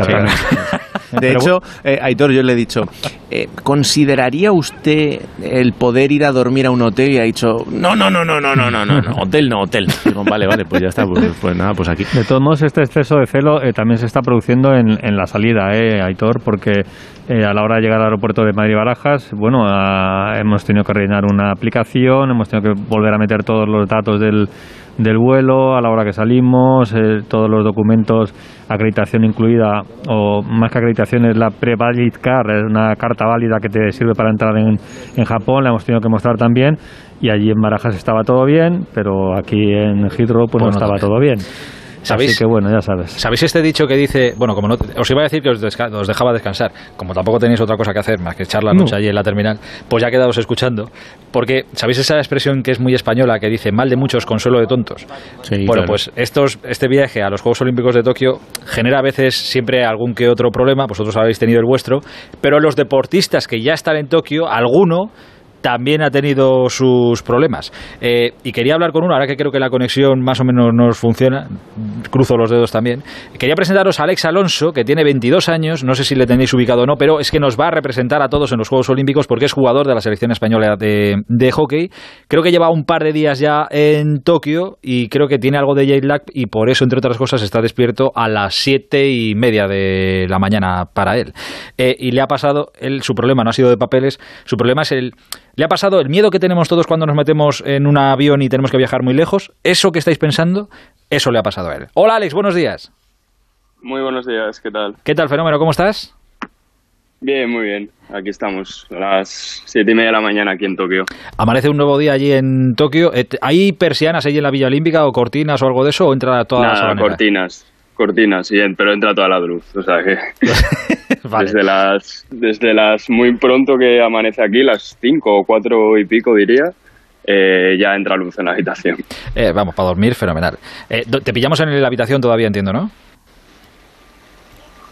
Hola, Alex. ¿Ahora? Ahora, ¿tú me A ver. escuchas? Hola, hola. Es que esto va a ir y va a venir. Hola, Alex. No sé si ahora. Yo sí, yo te escucho, ¿tú a mí? Sí, sí, sí. Ah, digo, ¿que te pillamos en la habitación ahora mismo? No, no, he salido afuera, bueno, a airear, a dar un paseo y demás. Ah, vale, vale, haces bien. A las siete y media de la mañana es mejor darse un paseíto. Antes de nada, Sí. que re- resolvamos la curiosidad. Eh, mis compañeros estaban teniendo problemas de papeles. En algún momento, creo que de- entre hoy y dentro de los próximos tres meses llegarán a Tokio, yo creo. Eh, tu problema ha sido eh, la maleta. ¿Dónde está tu maleta? Sí, pues bueno, eh, llevo, llegamos el domingo y llevo, ¿hoy qué es ya? Es que pierdo la noción. Hoy es- miércoles. ahí es pues, miércoles. Llevo desde el domingo sin, sin la maleta y me enteré ayer que estaba localizada ya y estaba volando en un vuelo Japón-Qatar-Tokio. O sea, tu maleta, tu maleta ha decidido que se tomaba unas vacaciones y se ha hecho un buen viaje también, Sí. ella, por lo que sea. Eh, ¿Y cómo, cómo has aguantado? Claro, son domingo, lunes, martes, miércoles, son cuatro días sin ropa o tres días sin... Tan, te habrán dejado, ¿no? Te han hecho ahí- o has comprado Sí, algo, ¿no? a ver. Sí, a ver, eh, lo bueno es que eh, nosotros facturábamos, bueno, algunos de los jugadores facturábamos tres maletas porque, bueno, es mucha ropa, muchas playeras, demás. Y yo tuve la suerte de que en una de las que facturé, que sí que me ha llegado, eh, metí, repartí la ropa más bien, ¿sabes? Metí ropa de entreno también. Lo de jugar, por ejemplo, lo tendría todo porque lo repartí entre las dos maletas pensando que una cosa de estas me podría pasar. ¿Y cómo me iba a pasar esto en un avión de, de la expedición española? Y, la ropa de estar por aquí sí me han dejado. eh, al final hemos estado dos días con una camiseta del mismo, vamos, del mismo modelo y otro día con un polo. Me la han dejado todo, así que por esa parte bien. Vale, vale, que sepa todo el mundo en la villa que si os cruzáis con Alex y os parece que lleva todo el día la misma ropa, que no, que se va, ca- que se va cambiando, que se va cambiando, joder, que es un chaval limpio y responsable, pero que, han tenido que Sí, ropa. Exacto. Que no, que no huele mal, que no te miren raro. Eh, oye, ¿el, el jet lag qué, qué tal? ¿Duermes ya más o menos o todavía no? Pues hoy ha sido el primer día que he dormido bien porque ayer fatal, ayer eh, me acosté a las 11 de la noche y hasta solo duré hasta las dos y media de la mañana. Y a partir de ahí todo el día, vamos, comiendo techo, mirando el móvil y nos tuvimos que despertar encima a las seis y cuarto. La verdad que está para que hoy los juegos mañana bien. Eh, digo, creo que está esto para que empiece la competición mañana mismo, eh, con el sueño y demás. Oye, hijo, y esta curiosidad la tengo porque es que nos ha llamado mucho la atención aquí a miles de kilómetros. Las famosas, las famosas camas de cartón esas de, de la villa, ¿son Sí. cómodas? Son verdad, son verdad. Camas de cartón de verdad. O sea, eh, lo que tú te piensas una pata normal de una cama es de cartón. Eh, sí es verdad que al principio parecían, o sea, te sentabas, la tocabas así, parece el colchón duro, pero luego cuando estás durmiendo tumbado no están bien, están bien. O sea, Vale, vale, vale. Además luego, o sea, nosotros lo, lo hemos visto porque está puesto ahí en la, en la cama como en una foto. Tiene el colchón son como tres módulos y si uno te parece más duro que otro lo puedes poner a los pies o en el medio o en la cabeza, ¿sabes? Lo puedes ir cambiando. Lo que no inventen los japoneses. Pero vamos, le has dado un meneo así fuerte porque decían que era para que no hicierais cosas, y decir cosas malas. Sí, bueno. sí, lo hemos, yo creo que lo hemos probado todos ahí. Hemos eh, movido así un poco, pero nada, nada. Vale, vale. Resisten. Pues ya está, cada cual más burro que el anterior probando a ver si las camas se rompen o no. Estaba claro que los españoles, que lo primero que íbamos a hacer al llegar a la villa era eso, vamos, estaba Estaba claro. fuera de toda duda, fuera de toda duda. Oye, ahora cómo es tu día, son las 7 y 34, 35 ya de la mañana, ahora bajas a desayunar, creo que antes de desayunar ya el primer palito por la nariz. Eh, no, mira, lo que hacemos, bueno, eh, nuestro jefe de equipo nos pasa un planning el día antes sobre para el día siguiente y desayunamos a las ocho y cuarto y tenemos entre las 9 de la mañana y las 6 de la tarde para rellenar un tubito que nos dan de saliva y eso lo entregamos en un sitio y ya hacen la prueba ellos y ya nosotros nos olvidamos. Correcto, mira, pues mejor eso que os ahorráis. Por cierto, se nota cierta ahí en la villa, con, cada día van con cuentagotas, ¿eh? pero cada día sale pues un positivo allí, aquella delegación, otro positivo allí. Ahí se ve preocupación. Hoy el presidente del comité organizador diciendo, oye, que si hay aumento de positivos se cancela todo esto. ¿Se nota cierto ambiente raro o de momento no? Nah, dentro de la villa lo que es cruzarte con gente, el ambiente y demás, yo creo que muchos estamos al margen de esto, no, no queremos ni nos gusta leer esas cosas, por tanto yo creo que dentro de aquí lo que nosotros sentimos no, no es esa, esa preocupación. Luego cuando bajáis a, creo que vais a, bueno, vais al, creo no, vais al comedor, es todo, entiendo que es todo un poco raro, con mamparas, separados, no podéis juntaros con gente de otras delegaciones, o sí, no lo sé. No, sí, o sea, tú vas al comedor y te sientas donde quieres, eh, con quien quieras, eh, pero eso sí, estamos separados con unas mamparas que la verdad es que para hablar entre nosotros hasta cuesta bastante. No tenemos así casi que levantar y gritar un poco al de al lado, pero, pero bien, mejor eso que... O sea, hasta ahora, hasta ahora lo que peor llevas, por ejemplo, además de no tener maleta, lo que peor llevas hasta ahora de, de estar allí, ¿qué es?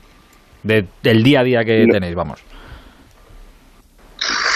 Lo que peor llevo, bueno, es que no, no, no se lleva nada mal, o sea, no está mal, no, no es esto que vas metido en una burbuja tú solo, o sea, nosotros hacemos vida normal, eh, entre nuestros apartamentos hacemos vida normal. Si lo del comedor igual es un poco incómodo y cuando pillas una hora punta está a reventar, pero a reventar es que no sabéis todos los deportistas que pasan por ahí, todo el staff y todo. Igual quizás eso, pero vamos, muy mínimo. Eh, has visto, has visto, claro, es que entre tanto deportista, no sé si te ha dado tiempo ya a ver a alguien al que diga, joder, mira, tenía muchas ganas de ver a este o de conocer a este y está ahí, o todavía no. Es que son tus primeros Eh, juegos, por eso te pregunto. Bueno, eh, no justamente a los que yo igual quería, porque vienen, creo que vienen hoy, que por ejemplo son los de baloncesto, que a mí más me llaman la atención, pero sí que ayer en el gimnasio vimos a Pablo Carreño, a Andújar, eh, luego el primer día justo que desayunamos, eh, perdón, que cenamos tardísimo nos encontramos a Medvedev, eh, ¿qué más? A Murray también hemos visto por ahí, vamos, esto es continuo, el ver a, a alguien conocido.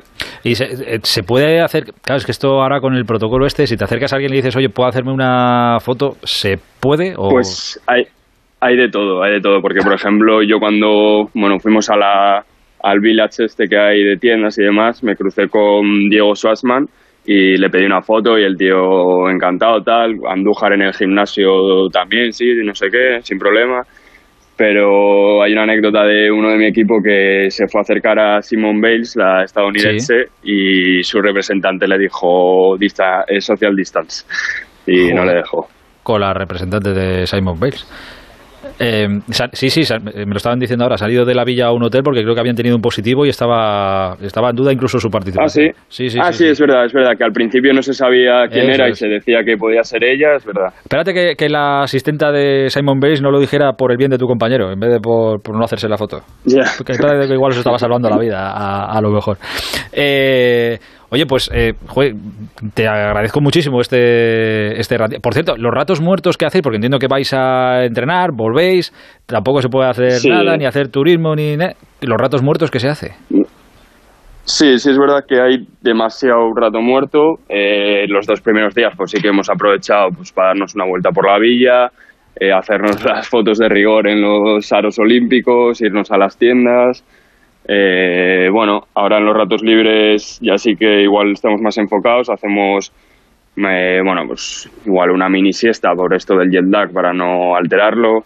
Nos vamos al gimnasio, estamos entre nosotros, igual tenemos también la play que la ha traído un compañero, bueno, nos vamos pasando un poco de fisio también.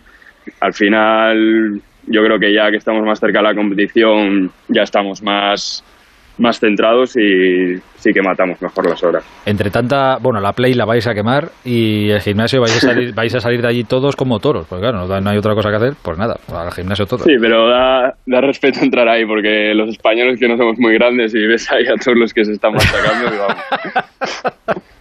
Claro, no te puedes comparar con los gimnastas, por ejemplo, que, claro, imagínate, los gimnastas artísticos como están. No te puedes comparar, Alex, o sea, que no te entre el bajón por eso. Ah, ya no sé si me escucha. Sí, sí, sí. Ah, que digo que es que se cruzan se cruzan llamadas. Eh, oye, nada, que no, te, que no te quito más tiempo. Te dejo ir a desayunar, que son las 8 menos 20 de la mañana. Te agradezco mucho de verdad este ratito y espero que podamos hablar pronto y que te vaya todo muy bien y que a la selección española de hockey, por cierto, le vaya estupendamente bien. Oye, a ver si rascamos, ¿por qué no? Disfruta los juegos, ¿eh? Un abrazo muy grande, Alex. Muchísimas gracias a vosotros por este tiempo. Abrazo, fenómeno. A ti, hasta ahora.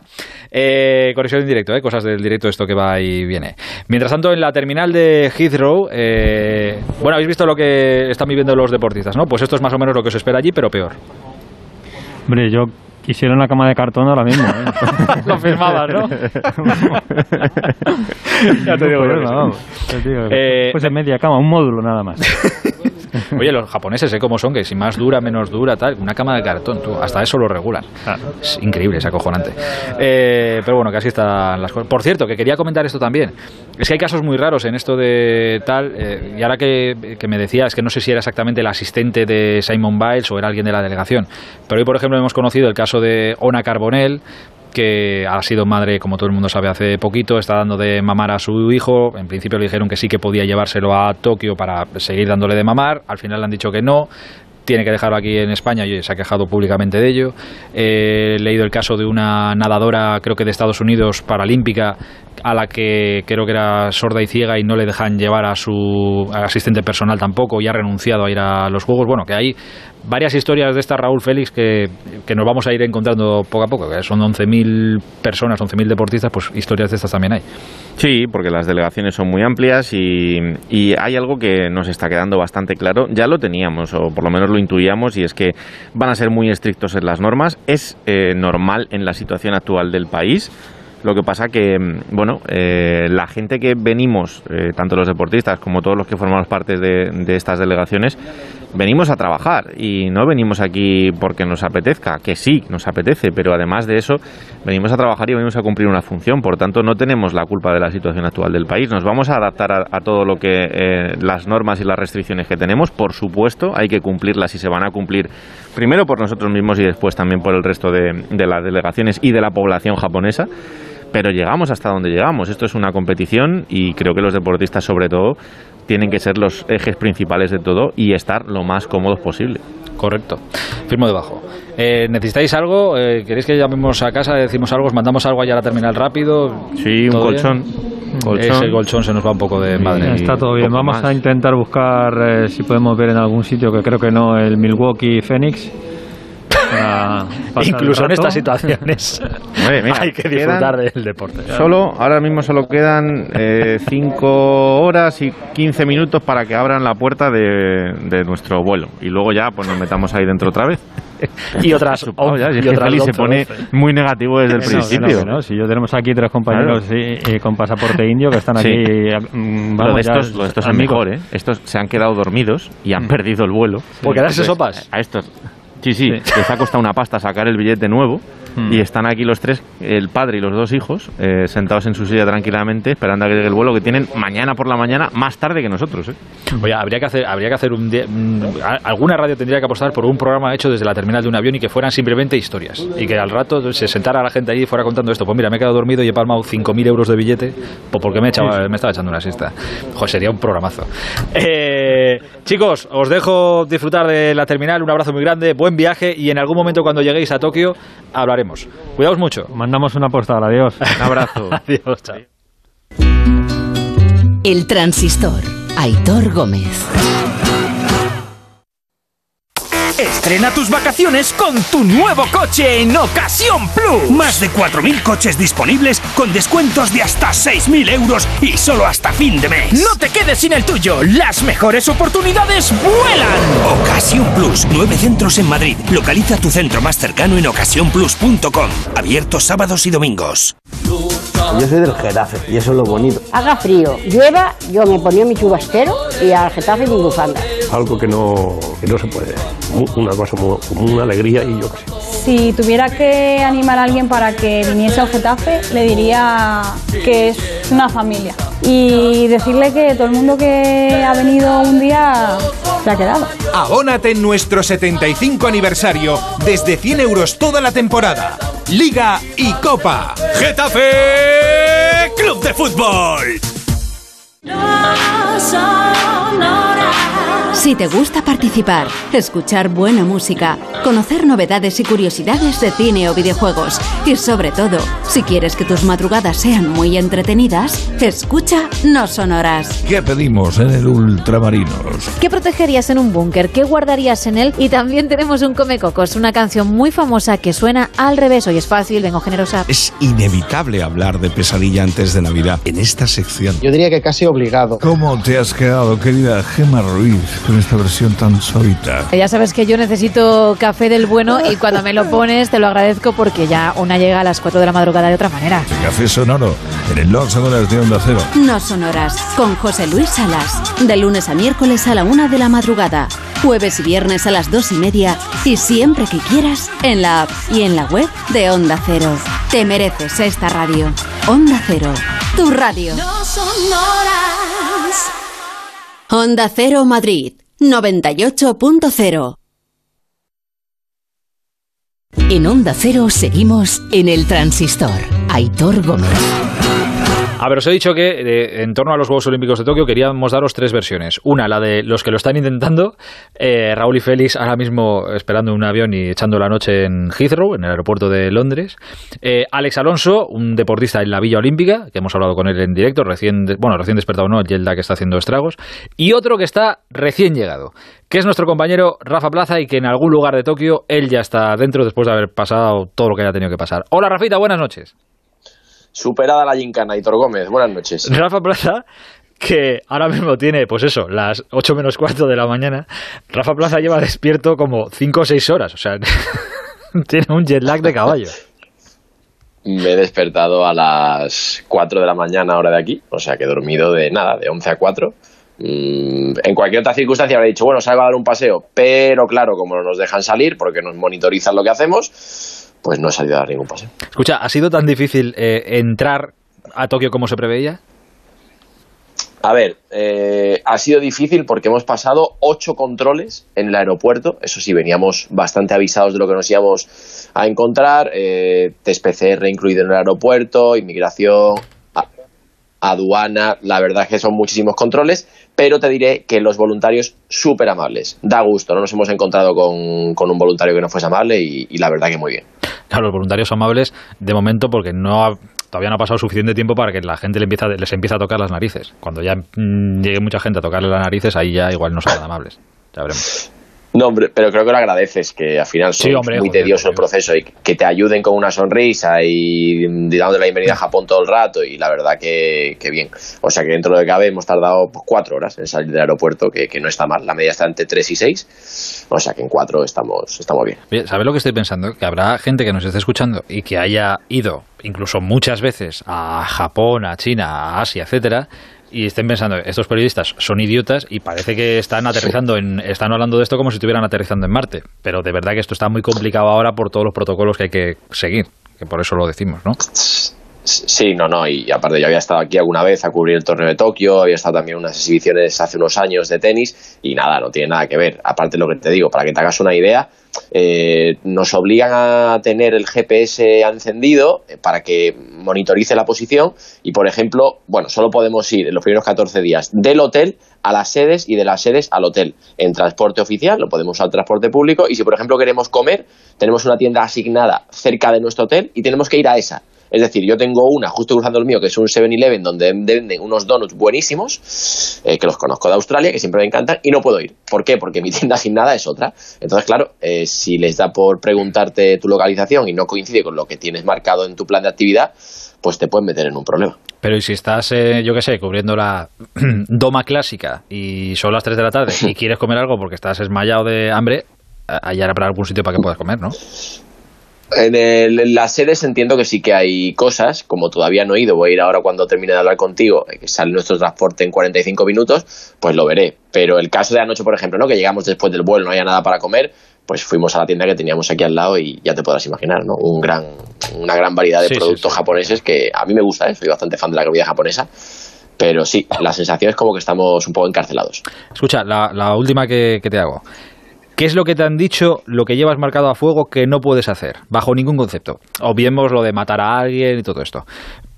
Lo que no puedes hacer bajo ningún concepto.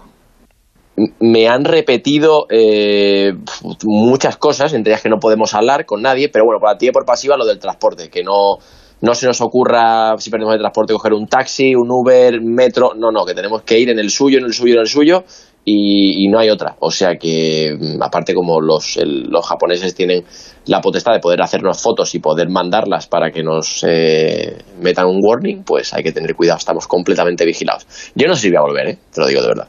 Quédate a No, vivir no, allí. no sé lo que va a ocurrir. No sé lo que va a ocurrir. Claro, joder, ¿qué más da? Quédate a vivir allí. Sí, total, tampoco... ¿Qué tienes ahora que te ate a España? Tampoco... Para lo que vas a hacer aquí, ¿no? Para lo que vas a hacer aquí en España, pues mejor que aquí en Japón. Te digo una cosa, si allí no, allí no duermes y aquí dentro de poco tampoco vas a dormir mucho, con lo cual... Sí, eso es verdad, tienes razón. Exacto. Eh, Rafael, iremos hablando. Eh, cuídate mucho y, y nada, tráenos algo bonito. Te llevo unos cuchillos de recuerdo, no te preocupes, unos souvenirs. Adiós, un abrazo. Chao, un abrazo. Chao.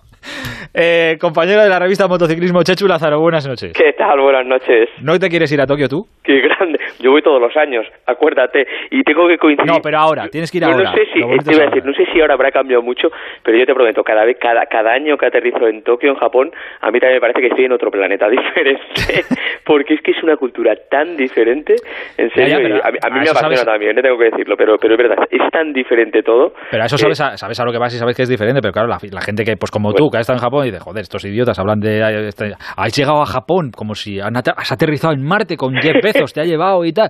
Ya, ya, pero que es que esto de los juegos y todos los protocolos que de verdad que lo complica todo ya, ya. muchísimo. O sea, no... Yo tengo que decir que, claro, hemos vivido también este tipo de protocolos tan estrictos en los grandes premios, sobre todo al principio, ahora se ha relajado un poco, pero al principio la prensa era una burbuja en la que solo nos podíamos relacionar en la prensa, entrábamos en los grandes premios, íbamos directamente a la sala de prensa y no podíamos salir de ahí en todo el día. Teníamos que llevarnos allí nuestra comida y todo y no podíamos salir al pado, relacionarnos con ningún piloto ni nada, así que más o menos entiendo un poco, pero eso tiene que ser ya otro nivel absolutamente estratosférico comparado con MotoGP. Lo tuyo eran cuatro días. Estos Sí, eso es, ser un eso mes. Entonces, eh, pero bueno, en fin, de momento lo llevan, lo llevan todo con, con mucha con mucha paz interior. De, ya dentro de dos semanas ya, ya Ya veremos, ya veremos. Eso ya, lo que pasa dentro de dos semanas, ya nos preocuparemos. Eh, oye, que, que, para eso te llamo, que vuelve dos años y medio después de haberse retirado Dani Pedrosa, que va a correr el día 8, eh, a la vuelta de las vacaciones de verano, va a correr en Austria. Sí, sí, la verdad que notición, te digo una cosa, esperado por una parte, porque se estaba rumoreando mucho y sí que se daba un poco por hecho que volvería en Austria. No es casualidad que vuelva en el circuito de Austria precisamente porque está eh, harto Dani Pedrosa de dar vueltas allí, es piloto aprobador de KTM, ese es su circuito de pruebas, es su banco de pruebas de la marca austríaca. Y claro, allí tiene mucha experiencia, tiene conoce cada detalle del circuito. Y luego que el año pasado KTM ganó una de las dos carreras, ganó Oliveira con esa KTM, así que lo puede hacer muy bien Dani.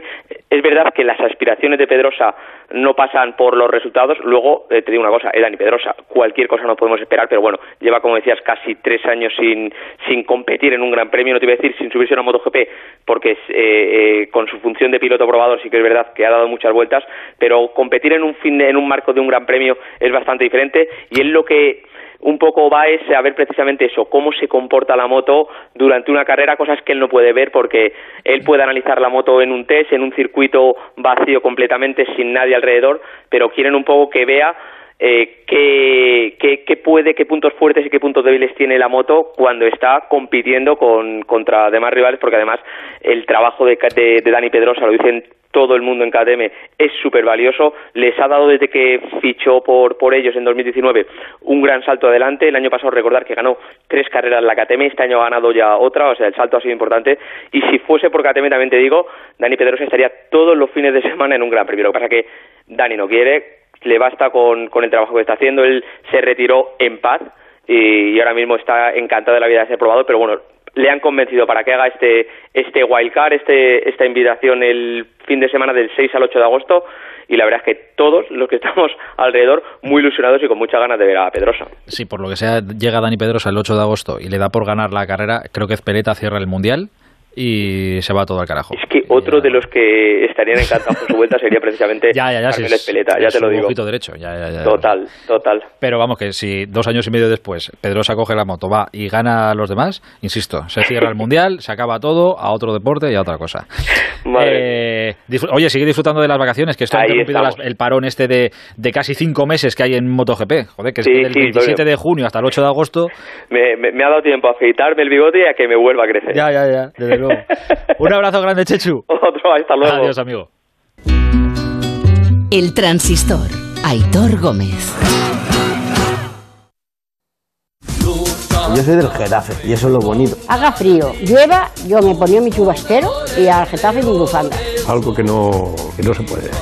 Una cosa como una alegría y yo qué sé. Si tuviera que animar a alguien para que viniese al Getafe, le diría que es una familia. Y decirle que todo el mundo que ha venido un día se ha quedado. Abónate en nuestro 75 aniversario desde 100 euros toda la temporada. Liga y Copa. Getafe Club de Fútbol.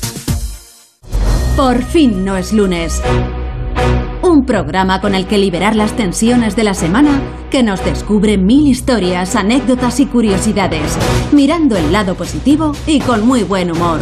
A partir de las 8 pasa las mañanas del fin de semana con Jaime Cantizano y por fin no es lunes. Pero si quieres volver a oír ese reportaje tan especial o no has podido conectarte a la radio en directo, puedes escuchar por fin no es lunes a cualquier hora en la web o en la app de Onda Cero. Por fin no es lunes con Jaime Cantizano. Te mereces esta radio. Onda Cero, tu radio.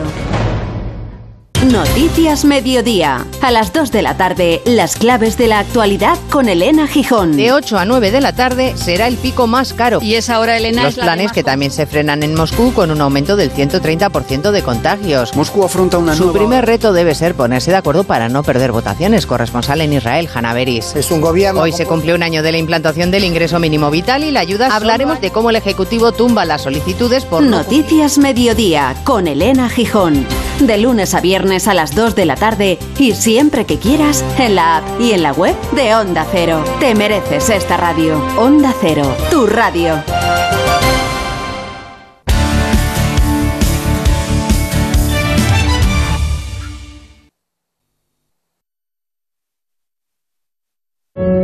Ella atada a su pasado. ¿Aceptas casarte conmigo? Él atrapado en un mundo sin salida. Nos ponéis en peligro a todos en esta casa. Este verano no te puedes perder ¡No dejaré que caigas en la trampa de esa mujer! la serie de la que todo el mundo hablará. Es él o yo. Inocentes. El jueves a las diez y media de la noche, preestreno en Antena 3.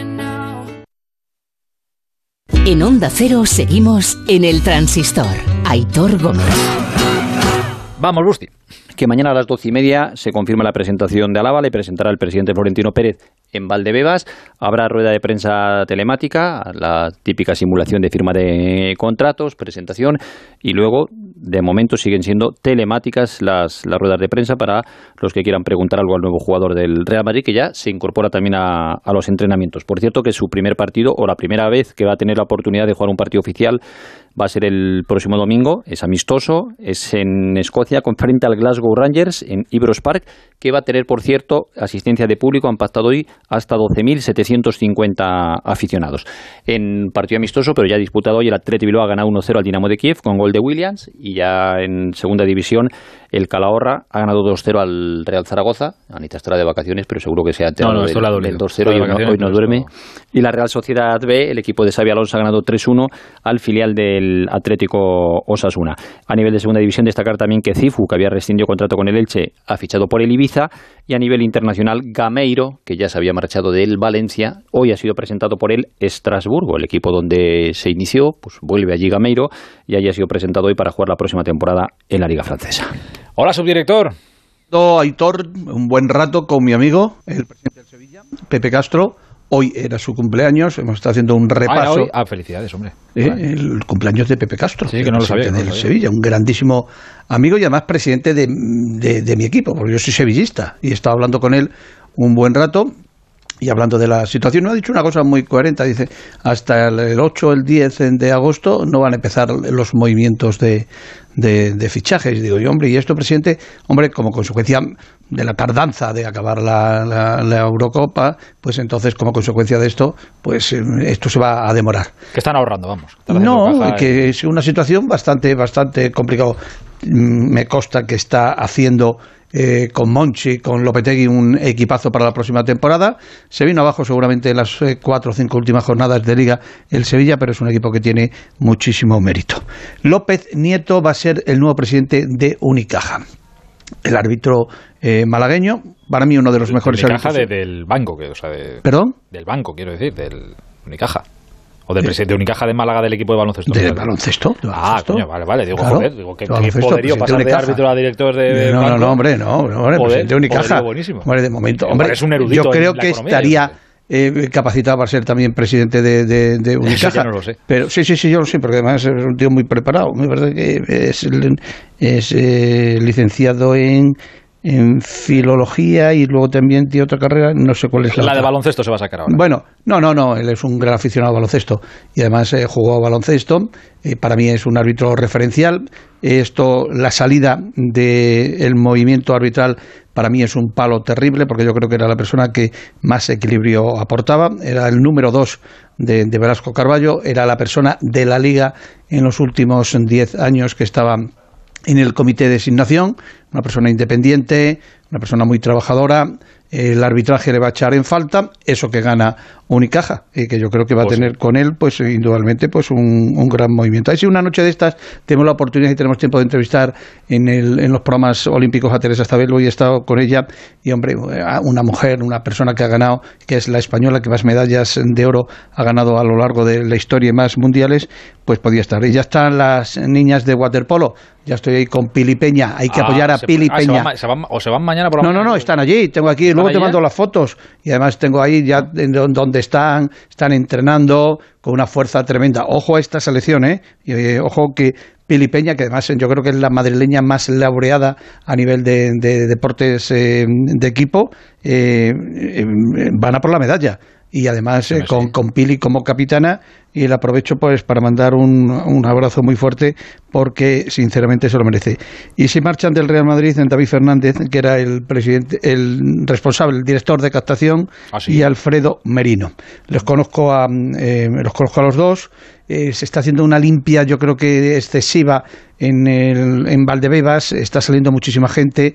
Yo no sé cuáles son las intenciones del nuevo responsable, el señor Fernández, pero repito que yo, veo aquí que son demasiadas salidas y eso precisamente no beneficia mucho, a, bueno, yo creo que al trabajo y a la organización, pero tendremos que ver los resultados. Pero repito, la noticia, el Sevilla, que yo creo que en cualquier momento estará preparando un fichaje de verdad de relumbrón. Ah, por cierto, estos días te estaba diciendo que de frutos eh, estaba en negociaciones con el Getafe, pero atención que hay un equipo que se ha cruzado que es el Niza, que me parece que le ofrece 12 millones de euros al equipo de Kiko Catalán y que se podía, se podía marchar. Y el próximo día 27 presento en el Coliseum Alfonso Pérez, con la presencia de Ángel Torres, eh, supongo que de la plantilla y de Michel. Que me tengo que ir. El 75 aniversario del conjunto azulón. Pero eso será el próximo martes. Me lo apunto. Un abrazo, su director. Cuídate Para ti, muy fuerte, Hitor. Adiós, amigo. Chao. Eh, Marta Martín de Blas, ¿qué nos han dicho en arroba el transistor OC? Pues hoy hemos preguntado si... ¿Ves cómo pones la voz más así? Bueno, da igual, venga, dale, dale. Mi madre te va a estar escuchando y esta vez sí que te va a echar la bronca. Pero bueno, hemos preguntado si creían nuestros oyentes que con la situación actual de COVID eh, se deberían cancelar los Juegos Olímpicos en, en Japón y aunque la cosa ha estado ajustada, eh, gana el sí con un 46%, el no se queda en un 41% y la otra opción, la de les da igual, un 13%. Mira, Paula, con su voz aterciopelada que nos va a contar la prensa. Venga. pues hoy una curiosa circunstancia y es que tanto el diario AS como Marca abren con una entrevista al entrenador campeón de liga, de la que destaca la frase de Simeone, Madrid y Barça saben que no se pueden equivocar y que en el Atlético de Madrid ya no alcanza solo con el talento porque los jugadores ya no se van, sino que quieren venir. Y por otro lado, en la prensa catalana también comparten una foto cómplice entre Kuman y Depay. Mundo Deportivo destaca en marcha, mientras que el diario Sport titula estreno con el primer amistoso del conjunto blaugrana esta temporada. Nos vamos, Juanma. No diría que los Juegos de Tokio son los más tristes que se han organizado, porque los de la Alemania nazi también debieron tener lo suyo, pero sí es indudable que no ha habido vísperas tan inciertas. Cada noticia que nos llega de Tokio es inquietante, aunque se mezclan con las fotos felices de los atletas recién instalados. Lo último es que los Juegos todavía no están a salvo, amenazados por los últimos brotes en la Villa Olímpica. Imaginar una cancelación sería un golpe descomunal, no solo a la organización y a Japón, sino a este mundo pretendidamente civilizado que ha sido capaz de inventar una vacuna en tiempo récord e incapaz de tener paciencia. Tal vez no era el momento de organizar unos juegos. Japón tiene un índice de vacunación bajísimo, porque las vacunas han sido sometidas a métodos de control más estrictos y más lentos. Si los Juegos se celebran, no es por salvar la esperanza, ni la dignidad, ni el deporte, es por salvar el negocio. Tiene poco sentido unos Juegos sin más público que los VIPs del Comité Olímpico Internacional. Tiene poco sentido ignorar la oposición de una mayoría de los japoneses. La famosa frase de que el espectáculo debe continuar es en origen un compromiso con el público, no con los patrocinadores ni con los organizadores. La función tenía que proseguir porque alguien había comprado una entrada. No aplican aquí los viejos criterios del show business. Esto es dinero, que debe moverse para seguir generando dinero, y nadie más apropiado que los mejores deportistas del mundo para hacer girar la rueda. Buenas noches.